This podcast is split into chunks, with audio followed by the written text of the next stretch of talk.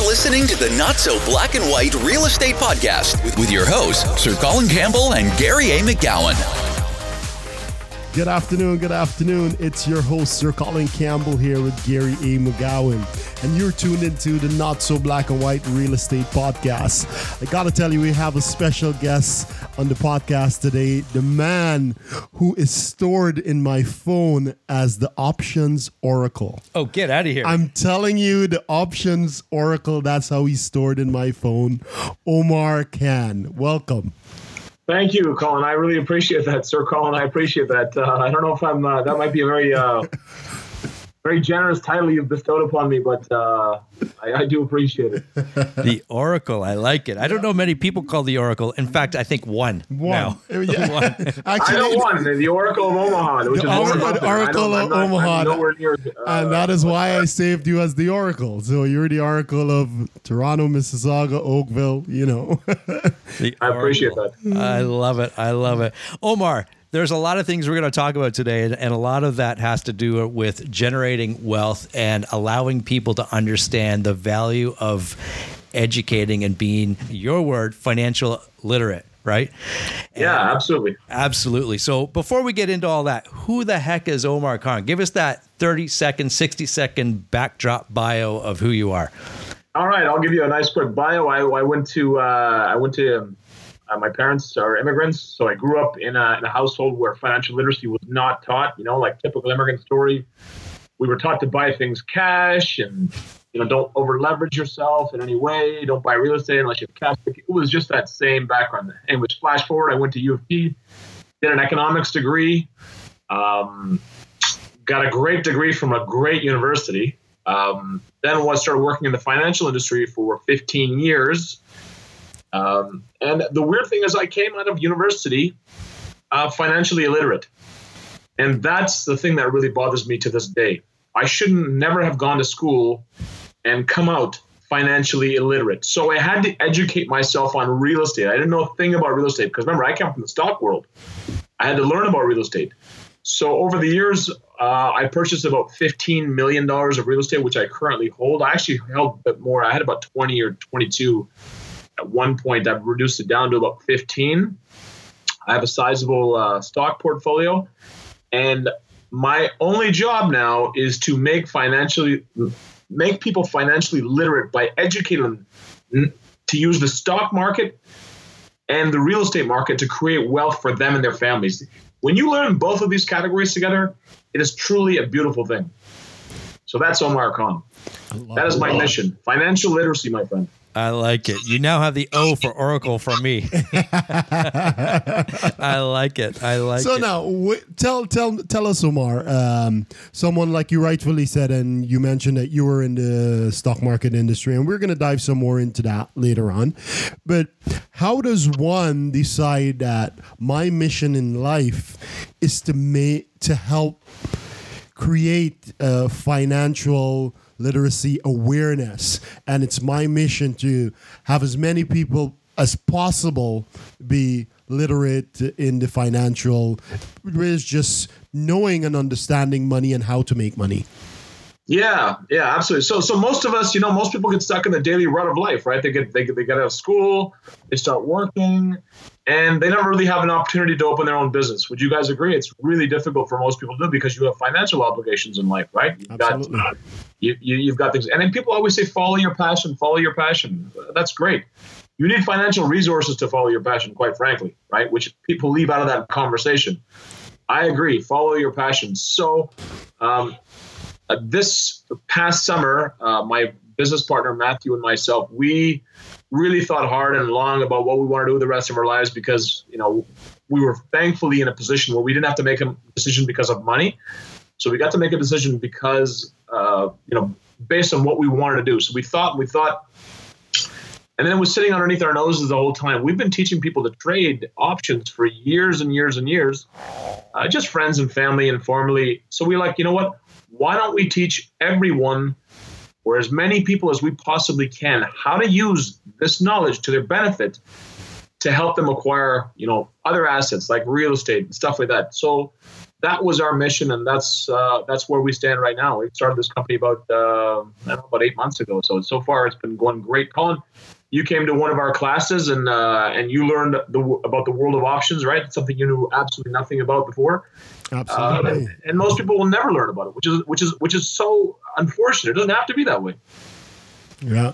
And, and people don't know about it because of. Is that because it's just not front and center, or it's not that glamorous way, or is it too sophisticated? Do you think like people have that fear? Why, why do you think people don't know uh, more about stock options? Uh, it's simply just not taught. It's not that it's it's overly complicated. I, I've taught people from you know all walks of life, whether they be uh, you know uh, white collar, blue collar. It, it, doesn't matter. I've taught people from pretty much every walk of life how to do this. So it's not a question of. It's just based on. Uh, it's it's literally a lack of of knowledge, a lack of you know a teaching. It's not taught in high schools. It's not taught in universities. In fact, when I worked in the finance industry for 15 years, it wasn't even taught there. So it really bothers me that it's not taught at all because it really gives people the ability to make money for themselves and their families without having to leave their job. You know, it's the ultimate side hustle, right? If you learn how to do this properly, you know you can you can parlay that into uh, into a, uh, into a really nice real estate portfolio, which is you know which is what I did. And I, the cool thing is, it's kind of like the idiot's guide for becoming wealthy, right? When you learn how to put these both both these categories together, because you don't have to start a business, you don't have to leave your job, you can simply just learn them on the side and you can grow them both big enough so that one day you can leave and one day you can pursue your passion. So that's my uh, mission with this company. Uh, like I said, I was a victim of financial literacy, and it really bothered me to be financially illiterate and yet be highly educated. Uh, and we are here to eradicate that for as many people as possible so they don't have to go through that same mess that we went through. Okay. Uh, well said there. Now, Omar, um, most people when they hear stock market when they hear options when they hear stocks uh, dividends it creates a fear where most brains just shut down and yeah. they're like tell me something else so could you and you know explain options in a way that my 14 year old or 15 year old kids will understand Absolutely. So that's a great question, Colin. Um, options, the way we use them, you can use them in a lot of different ways, but the way we use them is we use them to insure stocks that we want to buy. So basically, if you look around, insurance companies are highly, highly profitable. So what we do is we look at the best companies, the best stocks in the world that we want to own. Let's say, for example, uh, uh, any pick a company, a TD Bank. Okay. Yep we will then go and insure it below its market value and we'll get paid insurance money. And our worst case scenario is that we wind up owning that stock at a, at a nice discount. If the stock doesn't go to that price, well, then we keep the uh, insurance premium and we do it month after month after month. And the idea is to take all those uh, premiums that you receive over time and, and use it to acquire another asset category. And for me, it's been namely real estate. And I'll continue to do that going forward. So to, to a 14 year old, the easiest way to explain this would be uh, insurance. You are literally insuring stocks you want to buy. So, for example, if a stock's trading for $50, whatever that stock happens to be, and you like it for $50, great. I'm sure you would like it more for 47, right? So you can insure it for 47 and you get, let's say you'll get paid, let's say a dollar or a $2 uh, insurance premium for a month or two to do that. Now, that's a pretty sweet deal, right? So that's that's the easiest way I would I would explain that. Okay. Okay, so imagine imagine you can do this with real estate, right? Imagine yeah. you can imagine you can do this with real estate. Let's say, for example, you see a five hundred thousand dollar duplex just sitting around, and and and and the, and the numbers make sense. And you go to the owner of that duplex. You know what? Five hundred grand. I love the price. I'm okay with it, but I'll insure it for 490 grand next month. So that means I'll guarantee you a buy price of 490 grand. I remember I like it at 500, but I'm going to guarantee you a buy price of 490 next month. And for for doing that, somebody pays you ten thousand dollars. Would you guys take that deal? Every day and all day. Exactly, yeah. every day and all day. So the same thing happens in the stock market. The reason the stock market gets such a negative connotation is because what happens is some guy, you know, somebody will listen to their neighbor about some weed stock or some other nonsense stock. You know, it's just rumors and some penny stocks, and these things all fizzle out and they're all garbage. The stock market is a bunch of companies. So what the idea is to do is to buy the best companies in the world, not you know some hot rumor you heard from your neighbor who doesn't quite frankly know anything. You want to go with the biggest and best companies in the world. So what we do is we insure the biggest and best companies in the world. And our downside is that we have to own them at a discounted price. I can live with that level of risk. So for us, that's uh, it works out quite well. So now I'm sure some of our listeners are saying, okay, yes, Omar went to University of Toronto. He came out with an economics degree.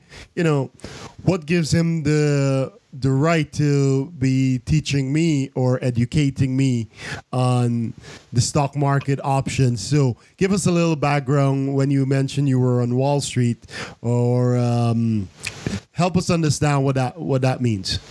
Yeah, I've been trading since 1999. Okay. And I've made all kinds of mistakes trading because, again, the lack of financial literacy. So, over the years, you know, myself and my business partner, we basically self taught ourselves to trade the right way, to be very responsible in what we do. So, that's why we've come up with this program. It works very well for us. And our job is to teach as many people as possible. So, we've just started the company, like I said, about seven or eight months ago. We've already taught 550 or so students how to successfully do this and understand it so they can use this knowledge for the rest of their lives. And our mission is to uh, teach as many people as possible. So I've been trading for, like I said, for 21 years. In 21 years, you learn, you know, you make a lot of mistakes. When I was uh, younger, in my early 20s, I made a lot of mistakes about trading. I didn't, you know, and then I had to okay, so this doesn't work, and I had to learn how, what I'm doing. And then you finally get down to a process that is very, very repeatable. That is, you know, it takes us now 30 minutes a day. It's, it's, it's our downside is that we own a really high quality stock at a discounted price. This is a level of risk that I'm more than willing to accept in return for a high return because I'm getting paid these insurance premiums. I'm getting paid really well these insurance premiums. And what's my downside? I own a stock I wanted to buy anyways at a discount. I can live with that level of risk. So I want to I want to get into that, but before we get there, I want to I want to go back to you know how does one how, how did you educate yourself just by doing it by trying it like where, what did you read I want I I, I kind of know the answer but I want our audience to know the answer because this to me is one of the most important lessons I think of the day is kind of your story on what you did and how you did it and where you went right where you went wrong. Yeah, yeah. At first, you know, when you're younger, I went for the bigger return. Right, I went for the, uh, you know, put in five grand and hopefully it turns into a hundred. That's that's what I was doing before, and that was I realized when I was younger that was the wrong approach. Right, so I'm it was it was far too risky. So over the years, uh, we just taught ourselves. We read and we read and we read. I cannot tell you how many books I've read on trading and, and investing. Know, Warren Buffett books and Charlie Munger books and and and, and and trading. And we use one specific technique. Really, that's all we do. Well, actually, two uh, naked puts and covered calls. And you start realizing that, hey, if I use this one technique to acquire stocks I want to buy anyways at a great price, I, I you know, the odds are heavily, heavily tilted in my favor to win the, the to win over the long run. So then you start to realize, hey, I'm not going to do any of that other stuff. I'm just going to focus on insuring the biggest and best companies in the world, ones I want to buy anyways, at a discount. And we did that basically by reading and, and, and, and, and trading, uh, basically through experience and through reading. You know, they say knowledge is power. Knowledge is, it truly is. Once you have knowledge, nobody can take it away from you. That's awesome. Okay, so there's a few things that I want to jump on, and and for for those that aren't in in the game like you are every day, uh, I, I, there's a few questions that come to mind. Actually, is so that uh, just so we're all uh, on an even playing field with the terminology, uh, you use puts and and naked puts or naked call. I'm not even sure what you use now, but uh, explain to us a little bit what that is. It's just so as we continue this conversation, we're all on that same conversation playing field. For instance, so what does that mean? Yeah. Yeah, it makes complete sense. Nice, good question, Gary. Um, a naked put essentially is is is writing insurance on a stock. It's it's basically a way to acquire a stock. Okay. Mm-hmm. So let's say there's a stock I want to own. Um, we'll call it uh, just for the sake of argument. We'll say uh, Microsoft. Great company, right? Uh, it's one of the biggest companies in the world. They've got a huge moat around their business. It's not exactly they don't have a lot of uh, um, competition in the software sector, and they're very very diverse in terms of what they do. Okay, so let's say it's trading at about 160 dollars, and I go in there and I say, you know what? It's great at 160, but I'd love to buy it for 150. So then I would go and write a naked put at 150. Okay, so that's ten dollars below its current market value. Okay, I think it's a little bit lower than that today. I think it's 155 or something. But anyways, we'll just take an argument. We're going to use 160 as its current price, and I'm going to go and buy it for 150 dollars. Okay, so I want to buy Microsoft anyways, so I'm happy to buy it at 160. I'm happier to buy it at 150. So the naked put is the insurance that we put on it at 150. Okay. That means if Microsoft goes below 150, I have to buy it for 150. The reason I don't care is because I would have bought it for 160 anyways. And because I've now guaranteed a buy price of $150, let's say I get paid $5 a share for that. So and my real cost of acquisition would be actually 145 because I would buy it for 150 and I'd also get paid the $5 uh, for the insurance premium. Now, if it stays above 150, I keep the five dollars and I insure it again next month, and then next month, and next month, and again and again and again and again, until eventually I have to buy the stock. But for us, it becomes a win-win scenario. We don't care if we own the stock or we collect the insurance premium. We win either way, and that's why we've devised the system the way it is and made it so simple. So really, all we do is uh, we insure stocks. Uh, we insure. We, we sell insurance on 10 to 15 stocks and I'm guaranteeing you've heard of every one of them. They're the biggest and best companies in the world. Sure. So our downside scenario is that we own one of these stocks or all of them at a discount. I can live with that level of risk because I believe that even if Microsoft goes down for a bit, I believe that eventually it'll go back up. I believe that if I insure TD and it goes down for a bit, it'll go back up because these companies are simply just too big to fail. And they've been around for a long, long time. So this is the strategy we use. And the cool thing is, it only takes you 30 minutes a day. You know, you can keep your day job and do this.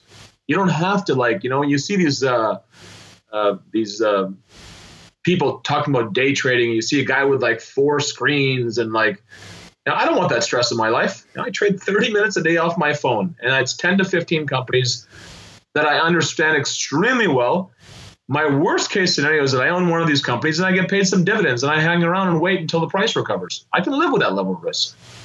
Does that seem pretty fair, Gary? Yeah, I love it. Love so, it. So, now, Omar, uh, just let me jump in here quickly because Yeah. we're talking about stocks, we're talking about options, Yeah. and we're looking at the market at its highest point. I think it's 12th of February was uh 29,000 uh that was the Dow uh, 29,600 or whatever. Today today the market is 23,008 something. So a drop of uh, essentially 6,000 points. Well, let's forget the 6,000 points. Let's say the, the drop has been almost 20% now. 20% drop. That's a huge drop. So, Huge drop. I so- couldn't agree with you more. So now with that, the market is chaotic right now because of coronavirus It and is. so on. And we're talking about owning stocks. Yeah, so you're right. The market has dropped 20% right now. I don't view these things as catastrophic. I view them as opportunities to buy the best companies in the world at a discount. Right? The whole idea is buy low, sell high. The idea is not, you know, the other way around. When here's here's a line and and never forget this line, okay? Warren Buffett line. Hopefully, it's the Warren Buffett line. It is. When others are fearful, be greedy. And when others are greedy, be fearful. Okay? Right now, everyone is terrified. Yes. This is when I get most excited because I know I can scoop in there and buy these companies on the cheap right now. Like some of the yields on these Canadian stocks, these dividend stocks, like TD, for example, the yield look like six and a half percent. That means you get paid six and a half percent dividends a year just to hang around and own the stock, forget any of the price appreciation on it, just to own it. love it. Yeah. Right, and that, and that dividend tax treatment is uh, is quite preferential. So, you know, an after tax basis, it would be equivalent to to a second mortgage, but far far safer because your backstop is TD Bank. Yeah. Yeah. You know? As opposed to an eighty percent LTV on a loan with some guy that who knows where he is or where his house is, right?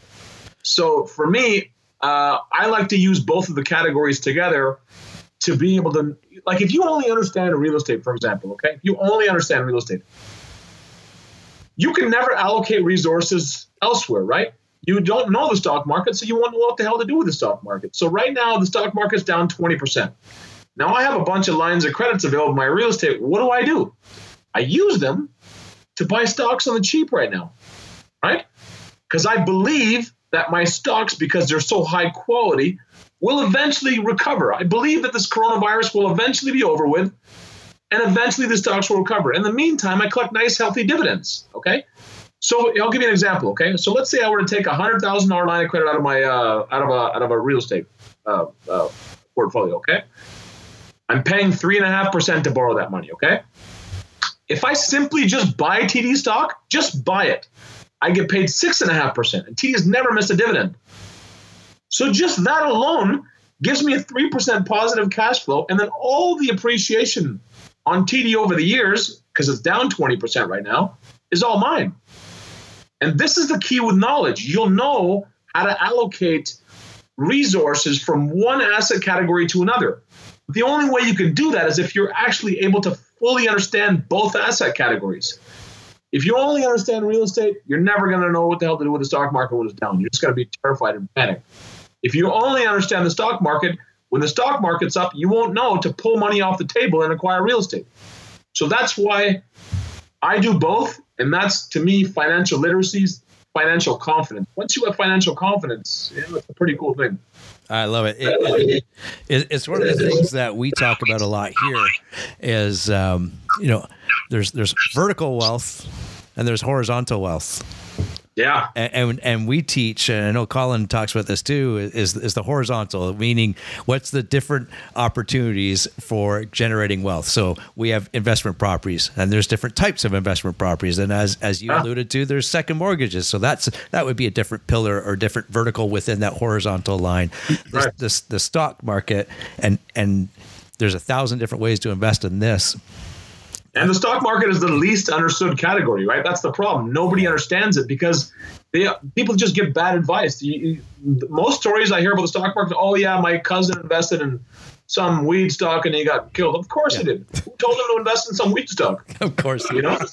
right now, if, if you had owned TD for the last twenty years, just simple basic TD stock, you'd have made great money. Like phenomenal money, right? Yeah. But people gravitate towards all the high flying stocks, and you know this is cool. Those those us we leave those alone, and we only go after the biggest best companies in the world because we want the worst case scenario to be that we get one of these companies at a discount. We can live with that level of risk. Yeah, I love it. The uh, I remember um, about six, seven years ago, I went and sought advice from one of my favorite clients who invested heavily into the into the stock market and and in options at the weed time. stock? Uh, no, definitely not oh. weed stock. and uh, very knowledgeable. He's he's since passed on, but just he was probably one of the first gentlemen that I met that uh, invested in options. And I asked him. So my son has has uh, Down syndrome, with, which is a disability disability, and he gets an R- RDSP. So, um, an, uh, uh, funding from the government in a sense to generate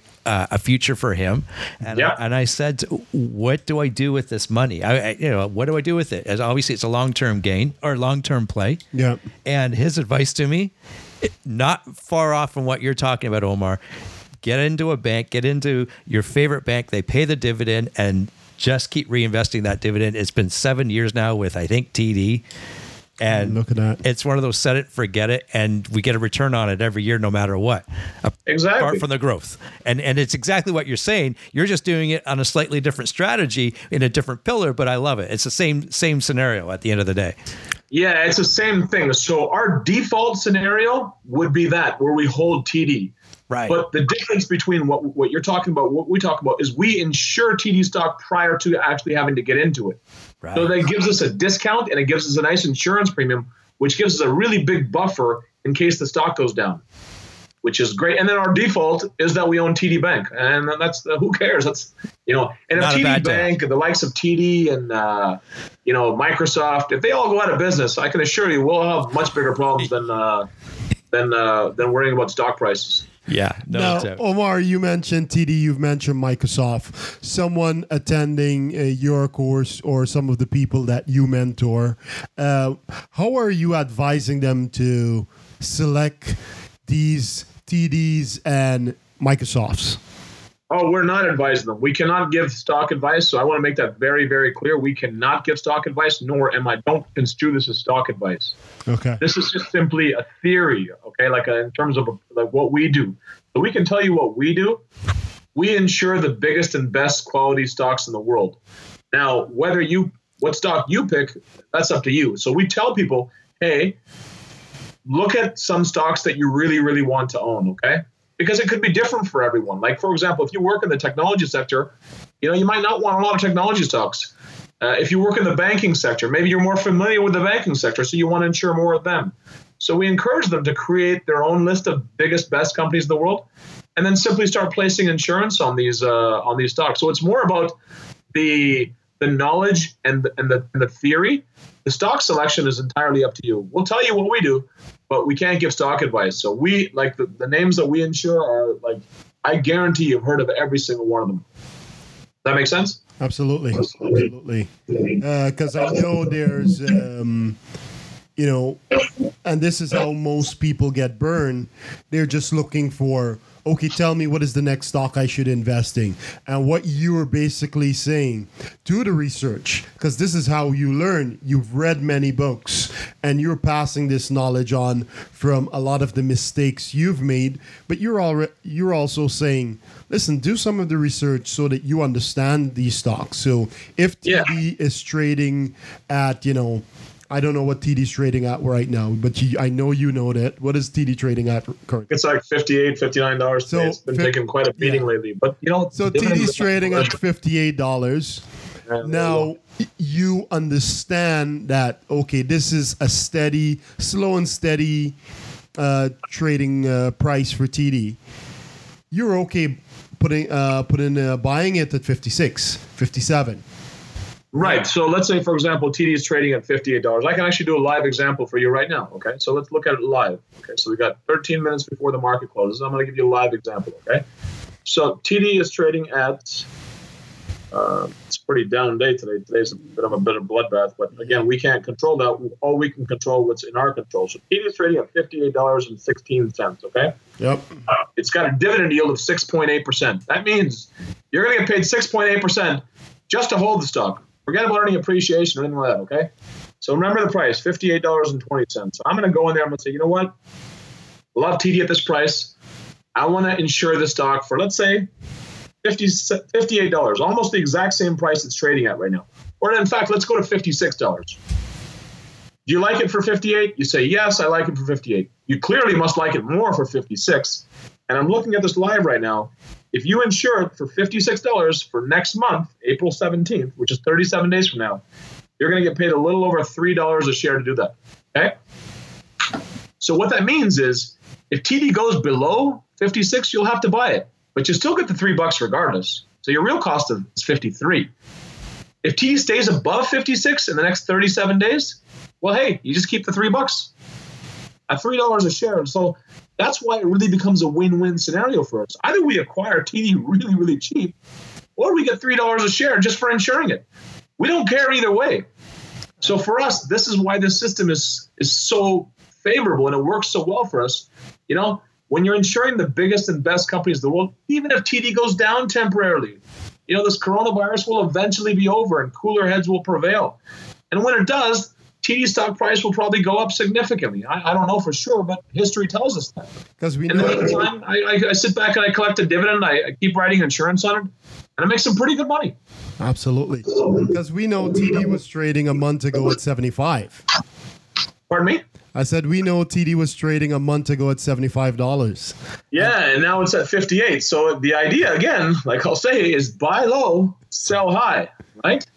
So if it's at 58 and they've got a dividend yield of 6.8%, think of that. They're paying you almost 7% a year just to hold their stock. Mm-hmm. That is a lot of money to get paid just to hold their stock, right? And they increase these dividends almost year in and year out. And normally you won't get a stock that, that pays you almost 7%. So what happens is people start buying this. So once this coronavirus is over, you're going to see start seeing people buy up these stocks really, really cheap because they are really cheap. Absolutely. Um, no. Okay, so there's there's a couple of things here I want to do. Is one, I got a I got a bunch of questions for you, but we're going to get to that in a second.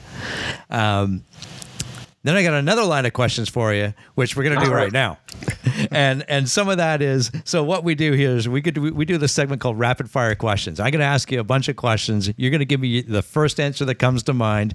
They are all very serious, and if you can see my face, the answer is no, they're not serious. but let's have some fun with this. And then I want to get back into some of those options, and then like the different dates that are, are out there. And I just want you to kind of explain some of that, but we'll get into that afterwards. So Yeah. um, here we go. Rapid fire questions. You ready for this? Ready? Ready. Okay, here we go. Would you rather be texting or talking? Talking. Favorite season of the year? Summer. Is it wrong for a vegetarian to eat animal crackers? No, definitely not. Ah, there we go. First celebrity crush.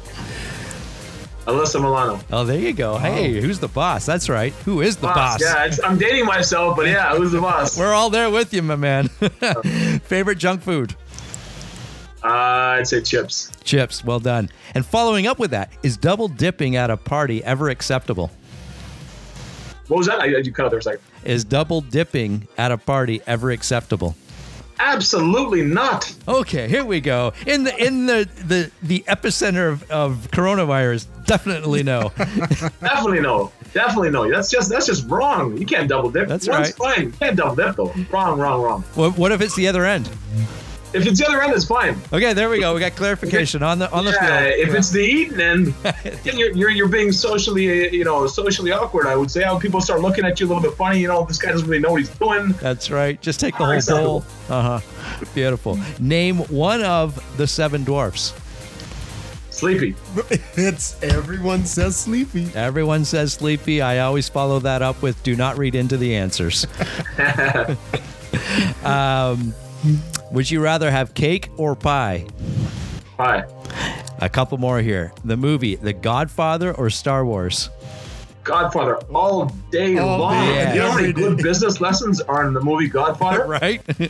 I don't like their business. I'm not advocating their business, but the business lessons there we go. phenomenal. There we go. Um, and and what is the last question actually? Would you rather climb a mountain or jump from a plane? Oh, jump from plane any day. Oh, there we go. Rapid fire rapid questions. Thank you for that. Thank you. Little fun we like to have. So double dipping's okay if it's the opposite sides. That's what I learned there. Okay, I have a question. Okay. When Yeah. did double dipping become a huge issue? Because Double, yeah, it's, it's just it's not hygienic, right? You, if you if you have a cold or you, you might spread some germs, and, and a lot of people, especially in this current environment, I would definitely not not even the other end, no end. Yeah. You take one dip and you get the hell out of there. That's it, simple as that. In this current environment, you know, people are wearing masks and Oh yeah. I can't, I can't shake people's hands anymore. Yeah. Uh, Wor- worst, double dipping is a bad my idea. worst pet peeve is being at a, at a at a function, a party, wherever where there's kids, and there's like that five year old that is just dipping his whole hand into your favorite dip. Yeah. Come on now. and he has a cool. Oh yeah. Yeah. You know, all you got to say to yourself is, "Hey guys, uh, uh, dip's done for me today. Dip's I'm done. gonna, Yeah. to, I'm gonna have to move on to something else. That That's dip's right. done." That's right. Love it. Love it. Okay. Stock options. This is good. I I'm I'm sitting here and I'm absorbing it all in. I can't wait to like actually get into like Trading? Trading and all that like well educating first because i can go trade all day. Yeah, yeah. what am i doing? I have no idea omar. Um, but talk to us a little bit or explain to me and and for the audience that doesn't have this experience on uh, th- that naked put is that you creating a price for the stock that you want or is that the market telling you here are some options you can go purchase it or insure it at to use your the, the lingo? Um, is it the market telling us and we just make that choice of what we want to do? And and following up with that is explain to us how the different dates work Yeah, so you can basically there's an options market. It's a huge, huge market. Okay, you can basically go in there and you can pick the date that you want insured for and the price that you want insured. You know, it could be in two dollar increments or five dollar increments. And let's say you don't want to insure for April 17th, you want to insure for May, or you want to insure for next year. right? Basically, the further uh, the further you insure it, and the closer to the strike price, the more you get paid. So the idea is this again. This will only work if it is the company that you want to own. If it is a company that you don't care to own, and you're just there getting the insurance premium, that is a problem. Mm. That's why we trade this specific way so that we make our default scenario. Well, hey, we just bought a stock that we want to own anyways. I can live with that level of risk, right? So there is an exchange, a Chicago boards of Chicago Board of Exchange. Um, and also, I want to give you something else too. Okay, if you ever look at Berkshire Hathaway's annual report, that is Warren Buffett's uh, company, Berkshire Hathaway. I read it every night. it's not a, it's not a fun read, but it, it gives you a lot of clues. Because think about it, okay? If one of the richest human beings in the world ever to live, the greatest investor of all time, is using a strategy, is it not a good idea to probably look at that strategy yourself? So if you look at Berkshire Hathaway's 2018 financial report, you'll see a section that says derivative contract liabilities. Okay. That's a fancy way of saying he insured stocks he wanted to buy. Okay. Now, for that, he was paid $2.45 billion, okay, just in 2018. Hmm. Now, if Warren Buffett's doing this strategy, why would I be stupid enough to try to reinvent the stock wheel and not do it, right? So, what we do is we do something very, very similar to what he does, and we take our proceeds and we acquire real estate assets with it because it gives us another asset category. And when you get both of these pies big enough, you'll know hey, I can move money into real estate right now because it's cheap, or hey, I can move money in the stock market right now because it's cheap. I'll give you another example right now. Uh, the 10 year bond is, has really gone down because of this coronavirus, okay? Now, if you look at uh, borrowing right now, like if you look at uh, the cost of borrowing, let's say for a commercial mortgage right now. Yeah, thank you, bond rate. It's very, very cheap. Okay? Yeah, exactly. Now that, now that means cap rates are very compressed, right? Cap rates are going to be real low right now. Just because now, when cap rates are this low and prices are this high, you're going to have to buy it if you don't know anything else, right? If you don't have any other knowledge of any other asset category and you have money sitting around, you're probably going to buy real estate. What I'm suggesting do is learn another asset category, the stock market, which is down 20% now because of coronavirus. So if you have funds lying around in a line of credit or something that you can access or a bank account, this is the time that people make a lot of money in the stock market. But people will never get around to it because they simply don't have the level of knowledge required to take advantage of this. And that's unfortunate. And that's why that's why I created this company. Okay. Okay, so moving forward, what you created this company to help people understand that, grasp it, and to show them that there is more one more than one way to create wealth, and typically there are, there has to be right. Uh, there's all been the stats out there that you know 90% of millionaires created wealth through real estate but what do they do with that? How do they pass on that legacy? How do they pass on that wealth? And and by using stock options as one of those other pillars uh, that's a big I think, huge piece of the puzzle, right? Because because I I've I've got real estate now that we've been selling and we've been you know looking at at moving some of our assets around to to, to, to diversify because I, I I'm not that I'm the expert at real estate, but I've held it for some of our properties for 12, 13 years now, and there's there's equity there, mm-hmm. right? Which is yeah. awesome. That's the wealth that I get to pass on. Correct. But I think what people fail to realize sometimes is how do you how do you leverage that? Meaning access that wealth. Access, access that wealth or that equity to create more of it. Not more for us because we don't need it. It's it's more for our families and what are they going to do with that? So is that is that like where your mindset's at? Like how do you create more so you can help others? Tell me about that, Omar. Yeah, yeah. I, I, I want to be, uh, you know, I want to be as wealthy as possible because when you have a lot of wealth, you can create the change that you want to be, right? It's a Mahatma Gandhi saying, mm-hmm. be the change that you want to see, right? So if you want to do something, right, my, my, what I want to do is I want to make people financially literate and give them financial confidence so that they can feed their family and themselves for the rest of their lives. That to me is a very cool thing to, to give that to somebody. And then, you know, like how many people I've taught, and I, I get these awesome messages. Hey man, you've made a huge impact on my life There's no better feeling than that. You know, no better feeling than to, to do something that you love to do on a daily basis. It's truly a, a great place to be. But the reason you were, you, t- you said earlier, 90% of the of, of millionaires create their wealth through real estate. That is absolutely true. But I would argue the main reason for that is a lack of knowledge of other asset categories. So yes, real estate does work very well, and I'm a huge real estate holder. I, I, I love real estate, but the majority of that is due to the fact that they don't have knowledge of any other asset category. They don't know what the hell they're doing when it comes to stocks or private equity or whatever else it is. It's better to acquire that knowledge and then decide for yourself, hey, I can allocate some money here or I can allocate some money here, depending on where the opportunity is greater. So, Omar, um, obviously you mentioned you've been in the stock industry now for what 20 something years at what point did you decide okay i want to start owning real estate uh, because yeah. For all of our podcasts, we usually talk about creating multiple streams of income. And this is the first time we've introduced, you know, trading and option trading as the, uh, uh, a particular stream of income. And you, this is all you knew at that time. What made you decide, okay, let me start putting some money into real estate? Let me acquire 22, 23 million dollars worth of real estate. Yeah, I have, like I said, I have about 15 or so uh, uh, million right now in real estate. So what? Here's what, and I'll tell you how what happened. 2008, 2009 was the worst financial uh, uh collapse uh, in recent memory. Uh, the world came to the brink of financial collapse. Okay, I had all my money in the stock market, and it went down significantly. Now I didn't. It wasn't the end of the world because all I had to do was hold and then wait for the recovery, which eventually came, and, my, and I didn't lose, didn't lose any money.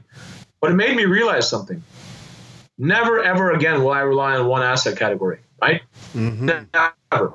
Because if you rely on one asset category, you simply are leaving yourself up to a lot of risk. And I cannot live with that level of risk. So the 08 09 recession happened, and I said, you know what? I got to learn how to buy real estate. So what did I do? I was driving down. Uh, I live in Mississauga, and I was driving down the road in Milton, and I saw new houses for sale. So I went in there and I bought one. I was like, great, now I understand real estate. but the problem was, I didn't understand real estate. I bought it for the wrong reasons. I didn't buy it for cash flow. I just bought it because I wanted to get another asset. So I bought a, a 2,000 square foot brand new semi uh, linked house. It was a nice, beautiful house. Paid 350 grand for it Whoa. in 2000 uh, 10. And you and, only purchased one? Pardon me? And you only purchased one? Uh, yeah, yeah. I, I, started with one and then I kept growing from there, growing and growing and growing. And then a few years later, I had uh, enough properties and I had my trading, obviously. So, what six years ago, I left my uh, high paying finance job and I was getting paid really well. Most people would never leave that, leave that job. You know, I left the reason I had financial literacy and confidence, I believed in my own ability to create wealth. So I figured the worst that'll happen to me now is I'll have to go. I left with a six year old at home, a four year old, and a two year old. Now, that's not easy to do when you have a six year old, a four year old, and a two year old at home. And I left. And the only reason I left is because I had knowledge, confidence. So I knew I could feed myself because my trading account was big enough and I had acquired a decent sized real estate portfolio that I believed that I could grow and and I did. Now I now I've grown it significantly since then. Uh, I've given myself and my family financial independence. You know, I, I, if I wanted to retire tomorrow, I could just trade and earn a very healthy income and sit at home and do nothing. But that's not what I want to do. I want to make sure that other people can benefit from this knowledge because when you understand both these asset categories, I'm telling you guys, it becomes really, really cool because then you know how to move money back and forth from one to the other because sometimes opportunities will be greater in one than the other. But if you only understand one category, you're going to have a problem. My problem was I only understood stocks. So what I did was I enrolled in, uh, I joined REIN in 2010, and I was a member of REIN for about seven or eight years, and I really learned how to buy real estate the right way. How have we never met before? I, I, don't get this. It's funny because I've said the same thing. We've like we've all been a part of the same groups at some point yeah. or another. Uh, yeah. But I I didn't meet you through REIN. I met you through trading options here. Yeah, it's weird, right? And I, I met I met you know so many other people that you know I commonly know together. I met them all through REIN. Absolutely, and REIN has done so much for me. Like I met you through REIN. I think is our connection Oh, yeah. started. Yeah. and some of our closest friends came through there. Now, so Omar, you had mentioning about uh, creating um, wealth for the family and so on. What does success mean to you? Success is, is not an absolute uh, absolute dollar figure. That's not success. And buying stuff to me is not success. Who cares? You, you get a smile on your face for a couple days when you buy things. I, I've, I've been there, done that, and I've come to the realization it's not. It, it's it's cool when you're poor, right? When you when I was broke, I always wanted a cool, you know, sports car and, and live a certain way. And then I did that, and I realized it's not going to make me happy. You know what makes you happy? To be able to live life on your terms and freedom, autonomy to do what you want when you want to do it. To me, that is success. To live life every day the way you want to live it, not the way someone dictates you should live. Okay. That's my definition. I love it. We could we could just start and stop with that question. I know. I know. Love it, my man. Um, that, that that's big because people people often think uh, real estate investors or investors like yourself, Omar, like we got life given to us on silver platters. You had to work hard for that, hard, hard, hard. Make some sacrifices along, like a lot of sacrifices along the way, and um, you know, And nobody, no, nobody in my life gave me a penny. My parents, nobody gave me a cent. I made all everything myself. So I, I know it's very doable. Yeah. It's just a matter of knowledge. good for you, good for you. That's amazing. So why is it so important, Omar, for you to pass this knowledge on to others? Because if I had known this, Colin, you know, 10, 15, 20 years earlier, okay, if I had known in my early 20s, it would have completely changed the trajectory of my life.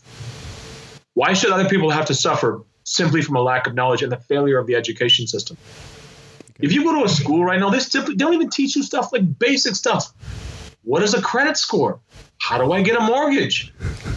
Yet they'll teach you stuff like calculus. Calculus. Okay. right? To this day, I have no clue why I took calculus or what the hell it even means to this day, and I don't even know anyone who's used it. I say that to my daughter every day. And you have an economic degree, right? Right. So why is that taught? All right, or Greek philosophy in first year at university, but simple things like how to manage your credit score. This is how you should you should buy property. This is what leverage is. Here's how the stock market works. Here's what nutrition is to your body. Here's why you should exercise. These are things that should be taught, Yes. not calculus. That is a complete waste of time.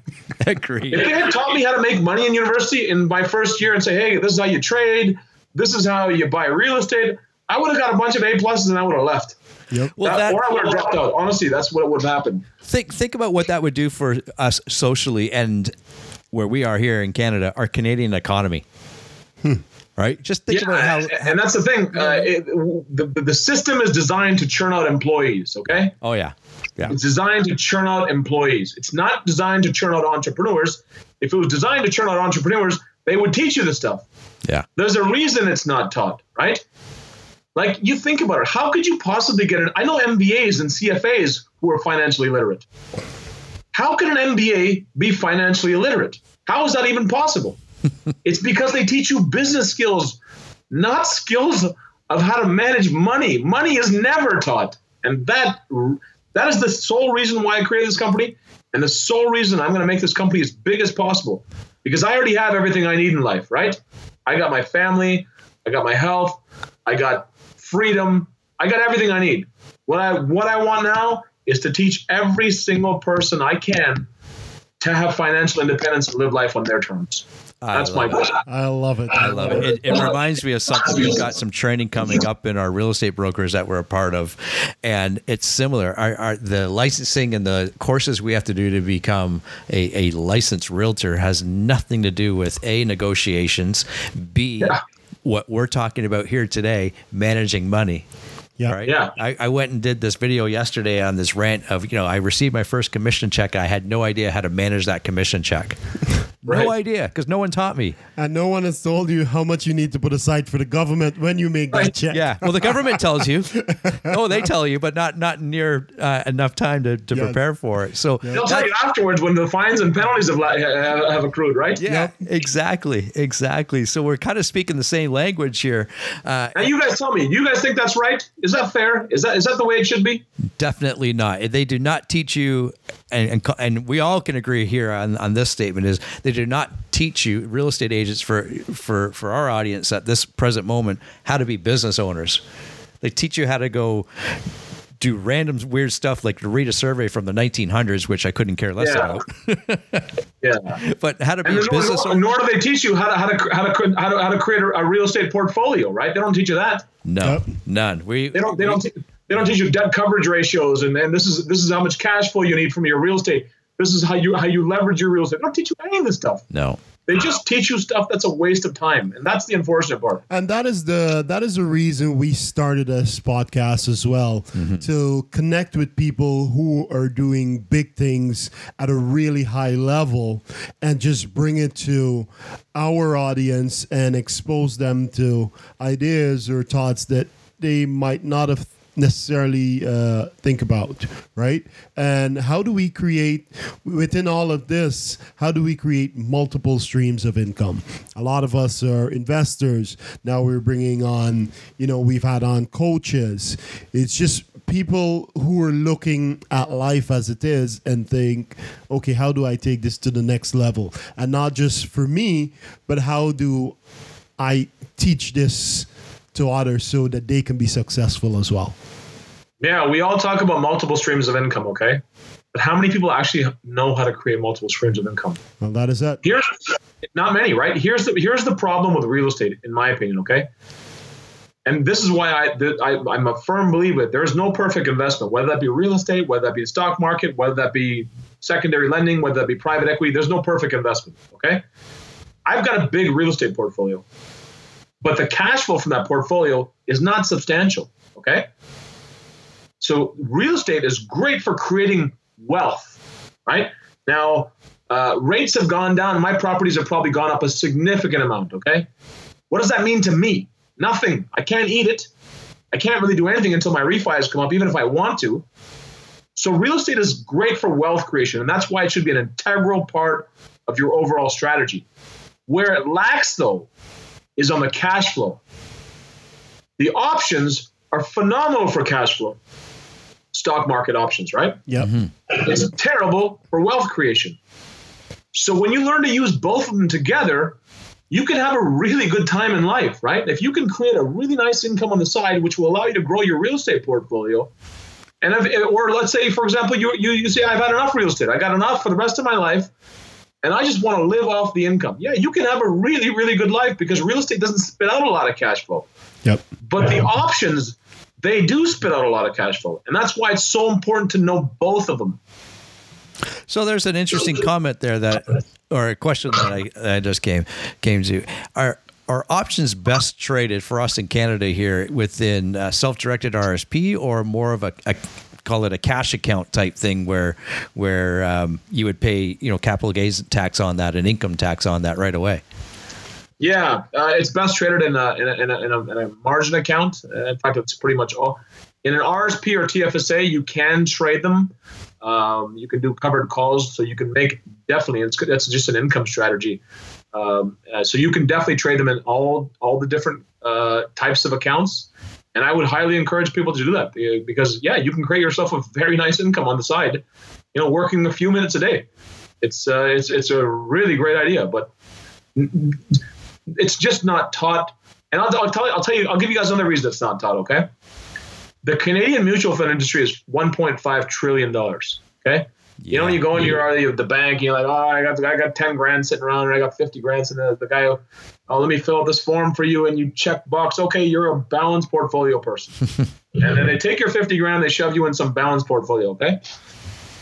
1.5 trillion dollars are in those type of things in mutual funds in Canada. Okay, on average, they charge three percent a year to manage that money for you.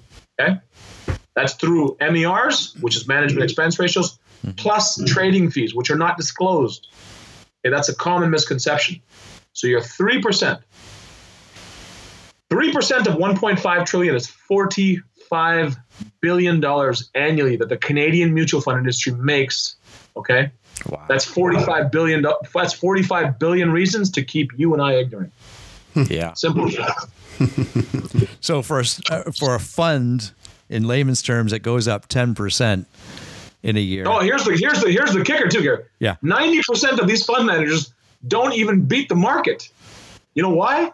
Because they're working with a three percent handicap, yeah. right? So if, if the market does ten, they got to do thirteen to beat the market, and right. ninety percent of them can't do it. That's what I was getting to. I'm glad you got there way before I asked the, the, the well formulated question in my head. Yeah. And you're thinking, what the hell am I paying for here? Yeah. The- See, So we're we're here to show you that hey, there's a better way. You can do this yourself. Takes you 30 minutes a day. And you can beat the crap out of these guys. love it. Love it. because um, like there's so first i was introduced to uh, omar by our mutual friend mark uh, mark loeffler No, was- he does not get a name or shout out oh, on he this. does- okay we'll edit that one out Uh, okay, okay. He shows up on every podcast just Yeah, about. yeah, that is but so we've never had him on. No, I'm Yeah. kidding. We we've had. that is so funny so You guys got to have him on. He's a great guy. Yeah, we've had him on. we've had him on um, He's so a good dude. I was introduced to uh, Omar through Mark, and we were in a group. And this is before you even launch your your, your training course around this. And Yeah. I picked up so much, and then I went to your actual formalized training course that I think was done at uh, Seneca or somewhere, some one of the the college, Sheridan. uh, Sheridan, uh, some one of the colleges there. I went there for a two day session. The amount of knowledge that I came out with for those two days was like, wow. So, Yeah.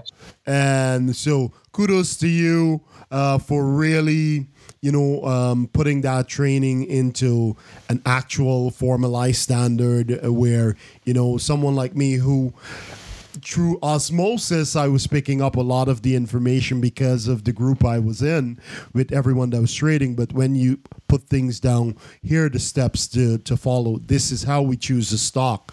That really helped my portfolio. So uh, publicly, I want to Yeah. shout out to Why you. we choose the stock, anyways. yeah, yeah, shout outs to you for doing that. Now, how do people get in touch with you if they're looking at, you know, they're intrigued about this, they want to learn a bit more uh, about this option trading? Not a bit more. They want to learn a lot more. What do I got to do to, to go to your next course, Omar? That's the question that should be thrown out there. Well, I was getting to that, I know but I you like were. the way you said it. So we, we we've made these courses very very affordable. We're not there to um, uh, they're there to make it affordable for anyone. Okay, that's the idea. It's not going to be overly expensive. Some of these courses in the United States, uh, you know, they're like 20, 30 grand, which that, that I hate that stuff. Right? Financial literacy should be accessible to almost you know everyone who has a willingness to learn it. Okay. Yeah. So what my my business partner Matthew and I did, we designed a course, the same course we would have loved to have had 20 years ago when we first started trading. That's the course we designed. It's two full days, you know, 9 a.m. to 5:30 at either a U of T or a Sheridan or somewhere. That's where we do the courses. And if you want more information, you go to 30minutestocktrader.com. That's 30minutestocktrader.com and just put out your information and we'll let you know when the next course is. Or you can go to our website, thetatradingco.com. And we have courses coming up all throughout the year. Uh, and again, the idea is to provide financial literacy. It's the exact course that we wanted. If I had this course 20 years ago, it would have completely changed my life. And that's why we did this to make it accessible to everyone and to show everyone there is a better way. You don't have to rely on these professional money managers to manage your money. You can do it yourself and you can do a far better job. And also, you don't have to only know one asset category. You don't only have to know real estate. You know both of them. You'll know, well, hey, stock market's down 20% right now. What do you do? You buy low, sell high. It's pretty simple. So right now would be the time, instead of panicking, to take money if you have it and, and, and buy things that are cheap, right? That would be the logical idea. So I encourage everyone, if you can, to learn as much about it. I promise you, the one thing you'll find, and Colin, you've been you you've got this knowledge. It is a game changer. The knowledge is a game changer. Absolutely. And because no matter what, this knowledge stays with me. Nobody can Yeah. take it away, right?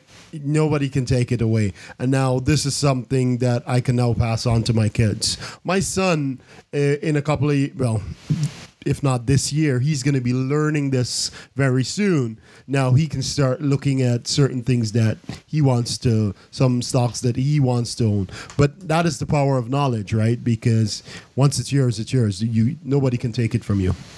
Yeah, that's the power of knowledge. Like, like I had to educate my real estate uh, myself on real estate. I knew nothing about real estate, nothing until ten years ago. I knew nothing about real estate. I knew I lived in a house, and that's all I knew. I didn't know. I didn't know why how to buy investment property. And my first experience of buying real estate, all clearly, was a terrible idea. It worked out really well in hindsight, but I did it for the wrong reasons. You know, walking into a place, say, "I'm going to buy this." Well, that's great, but it was for the wrong reasons. Mm-hmm. So what it really boiled down to was education. It was knowledge.